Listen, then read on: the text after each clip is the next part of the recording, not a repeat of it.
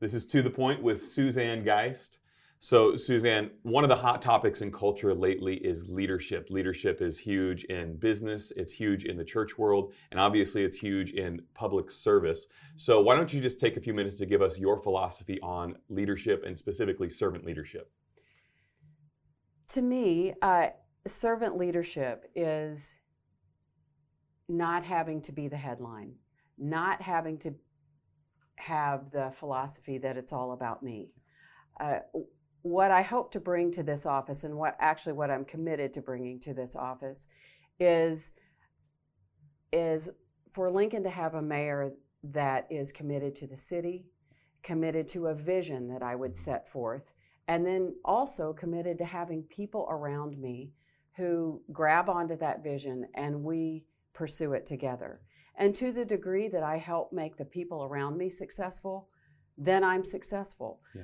But for me, it's not important that I'm the one that's put out as being successful. If uh, law enforcement in this city is successful, that's awesome. Yeah. It, that doesn't have to be about me. Uh, I'm not a flamethrower. I am not a. Uh, I'm not addicted to being the best in the headlines or the top of the fold. That is just not my nature. Uh, I am excited to bring a team together where we can pursue a vision together and succeed together.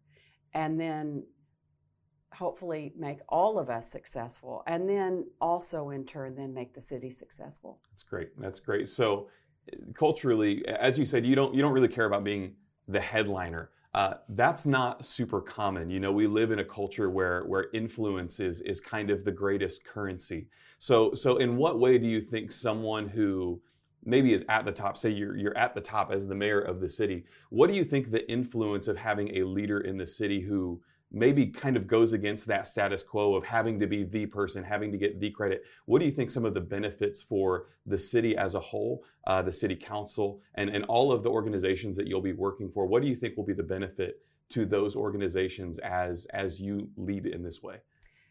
The benefit is that then the leadership that they own, hopefully I set the tone for that, but the leadership that they have mm-hmm. then helps them rise to the top if uh, we have a, a, city council that is uh, going in the same direction as the mayor, and when I say that, I'm not talking ideology. I don't care if if they're specifically a Republican or an independent or a Democrat. That's not what I mean. I want them personally to know their craft, be successful as a councilman or woman, and then they are successful.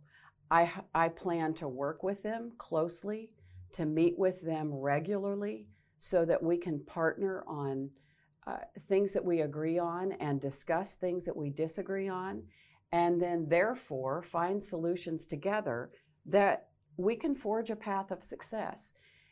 If they succeed, I succeed. Yeah, that's great. And and I loved one of the things that you said in there about it doesn't matter whether or not they align with you specifically in every single political area.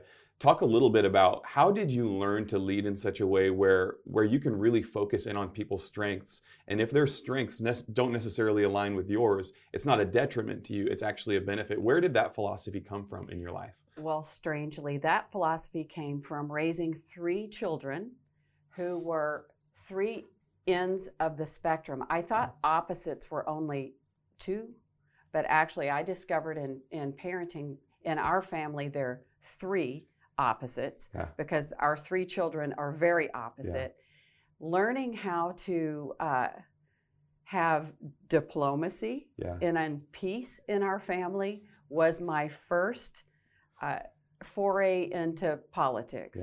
Also, learning from my husband and I the differences we are if we're also two different ends of the spectrum, but we've learned to be great partners.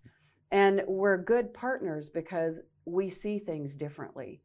And because of those things, I've learned to value a variety of opinions and find that that's really where strength is. Yeah. Not just in my own opinion, but in bringing all those opinions to the table. Now, at some point, one may win in one win in one instance, but then the next time the other opinion moves forward, and often it is a compromise of opinions that moves forward.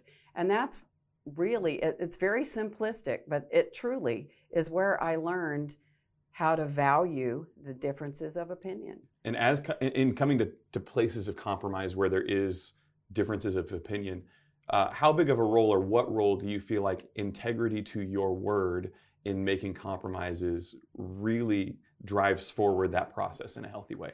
That is an uncompromising commitment. Uh, people that work with me in the legislature know me by this. They don't always agree with me, but they know if I say yes, I don't change. If I say no, I don't change. My kids know that. My husband knows that. And I'll tell you, my colleagues at the legislature know that.